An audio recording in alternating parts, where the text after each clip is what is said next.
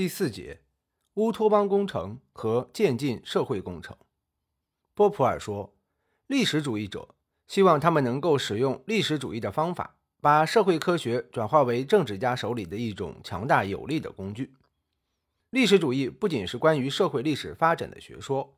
而且是安邦治国的一种方法。它绝不是无害的书生议论，而是统治者手中的锐器。在实践中的危害表现在，他依据自己所理解的历史规律，提供了改造社会的通盘计划。波普尔把这种通盘计划之制定和实施称为乌托邦工程。历史主义者大抵都是乌托邦工程师。历史主义者预言变化的规律，乌托邦工程师按照这一规律，力图严格控制并积极实现这一变化。一、乌托邦工程批判。乌托邦工程师并非邪恶的野心家和阴谋家，他们改造社会的目的并非谋求一己一派之私利。波普尔反对把社会的弊病归结为个人邪恶念头的社会阴谋理论。社会阴谋理论不用科学的方法解决社会问题，而是一味追究政敌的主观动机。希特勒编造的犹太人企图毁灭德意志民族的世界性阴谋，即是社会阴谋理论的一例。波普尔把马克思主义关于资本主义社会里的民主是资产阶级专政的工具的论断，看作是社会阴谋理论的另一个例子。社会阴谋理论从根本上排除了持不同意见的人们用理性的对话、用科学的方法解决他们之间分歧的可能性。如果争论是由于双方为了维护自己的私利而引起的，那么解决争论的最好方法将不是使用批判的武器来争论。而是使用武器的批判，用暴力去摧毁对方的利益。乌托邦工程不是出自社会阴谋，相反，它是历史主义者美好愿望的产物。他们认为历史朝着至善至美的目标发展，政治家的任务是顺应这一历史规律，创造一个美好、完善、充满人道、无阶级差别的大同世界。他们的信念可以用。迈向一个充满爱和美的世界的理想来概括，但是波普尔说，即使怀着建立人间天堂的最美好的愿望，但他只是成功的制造了人间地狱。人以其自身的力量为自己的同胞们准备地狱，他给人类带来的只能是灾难和不幸。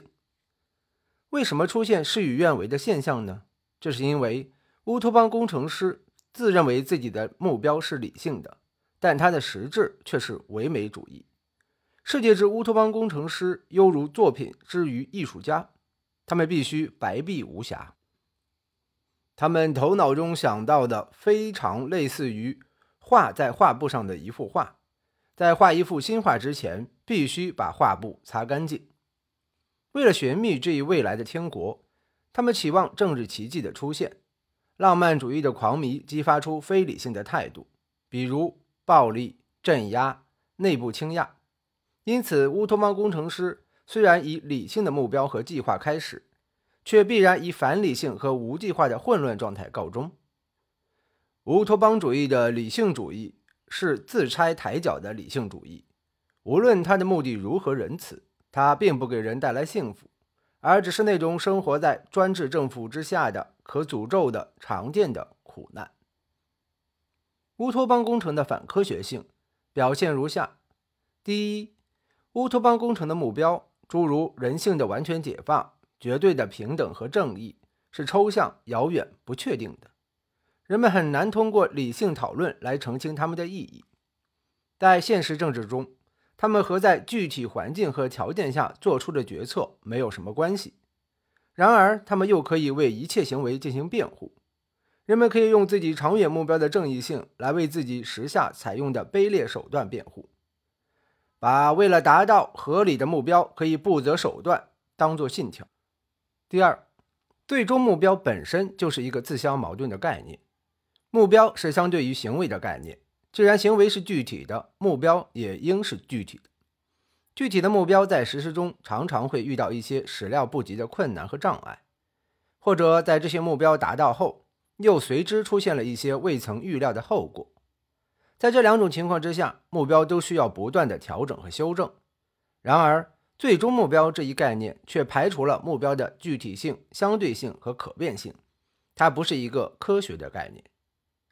第三，即使某一社会集团的成员最初对他们的最终目标有一个统一的认识，在为实现这一目标而奋斗的漫长时间内，他们必然会遇到新的事实和问题，必然会产生意见分歧。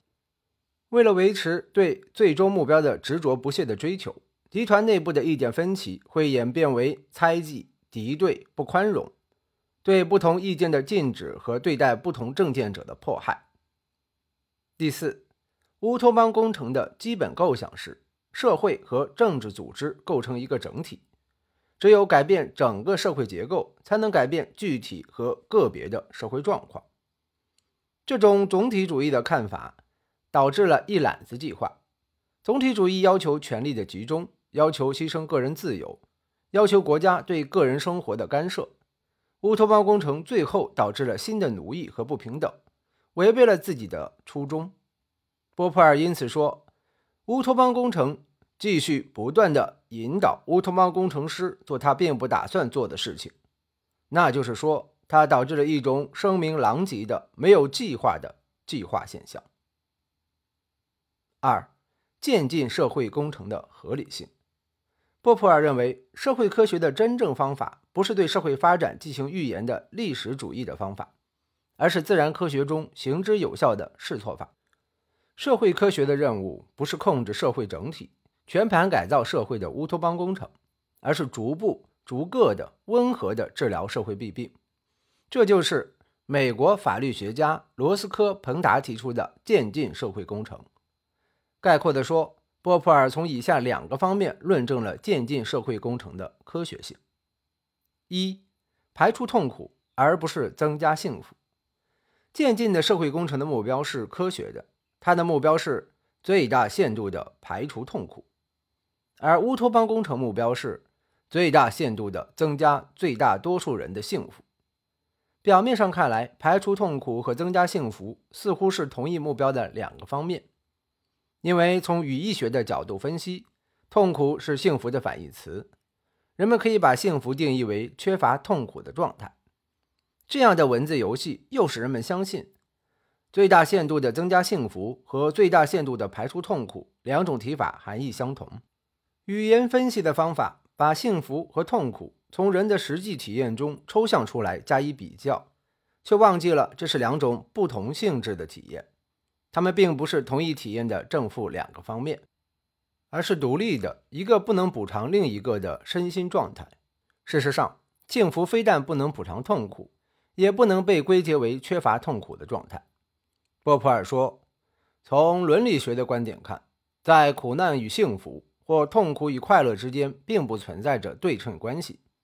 功利主义的最大幸福原则和康德的增进他人幸福原则，在我看来。”两者在这一点上都是根本错误的。从伦理学的角度来看问题，排除人们的痛苦是比增加他们的幸福更为直接和迫切的道德要求。中国人常说“锦上添花不如雪中送炭”，也就是这个意思。从认识论的角度看问题，排除痛苦的标准是明显的、确切的，但却没有一个增加人们幸福的确定标准。这不仅因为人的欲望是无止境的，而且因为人们对利益得失有着不同看法，因此人们对痛苦的各种形态、产生原因以及消除办法有着明确的认识。幸福的状态却千差万别，因人因时因地而变化，并且新的享受和幸福正在不断的被创造出来。在一般情况下。只有在亲密关系的人之间，一个人才会知道如何有效地增加另一个人的幸福。但政府却不可能达到这一目标。用行政手段建立和增加人们幸福的做法，不但会把幸福的形态简单化，造成生活单调乏味，而且还会用公共权力干涉公民的私生活。波普尔说，在所有的政治理想中，让人们快乐可能是最危险的一种。他还说，努力消除具体的罪恶，而不要去实现抽象的善；不要谋求通过政治手段来建立幸福，要把目标放在消除具体的苦难上。简言之，我的论点是，人类的苦难是一个合理的公共政策的最紧迫的问题，而幸福不是这样的问题，获得幸福应留待个人去努力。波普尔的这些理论保持了自由主义者的基调，人们各自寻求自己的幸福，政府则为他们铲除弊害。不难看出，波普尔把社会科学和政治政策的任务由增加幸福转变为消除痛苦。与他把自然科学的任务由揭示真理转变为消除错误的做法相一致。无论在自然科学还是在社会科学领域，人们都不会达到真善美的理想境界，但是人们却可以通过排除和克服假恶丑的现象，逐步的取得进步。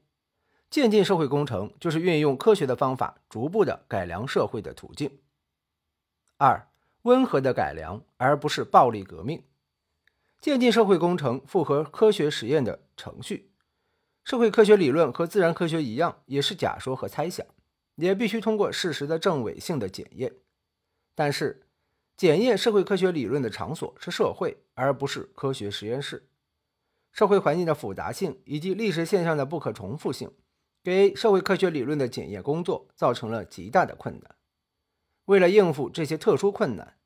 社会科学理论应当比自然科学理论更加具体、更有针对性，力图只与单个的短期的社会条件与环境相关，能够不断的被事实所调整、修正或否证。这样，人们才能在反复实验的过程中提出更为精确、更有成效的方法。渐进的社会工程的优越性在于它的实验性。然而，它的渐进性并不意味着只顾眼前、抱残守缺和琐屑平庸。它亦需要蓝图，亦可触及社会重大问题。但和乌托邦工程不同，它的蓝图比较简单，只涉及个别制度、机构和程序，如改进健康保险和失业保险，改变法院仲裁程序，修改财政预算和改善教学制度等等。这些方案的利弊在短期内便可觉察，可以据此及时的确认，或者修改、调整或废除方案。而乌托邦工程却不能以这种实验性的方法加以控制，它的目标或者过于遥远，使得短期行为无法检验它，或者过于庞大，在实践中造成无法收拾、不可挽回的损失。渐进社会工程采取的是合理可行的方法。他主张用温和的改良的方法来达到目的，用循序渐进的谨慎态度避免社会动荡和暴力破坏。同时，他尊重历史，保留了文化传统。乌托邦工程师的行为则好像是彻底清洗社会这块画布，相信在一张白纸上才能绘出最新最美的图画。然而，追求一揽子成功的暴力革命却常常导致粗陋、混乱和倒退。渐进的社会工程和乌托邦工程的区别，不是在改革的规模、速度和范围等问题上的区别，而是合理、谨慎、逐步、自我批判、建设性的态度和方法，与不合理、冒险、激烈、排斥异己、破坏性的态度和方法的区别。一言以蔽之，是批判理性主义和教条主义、科学精神和权威崇拜的区别。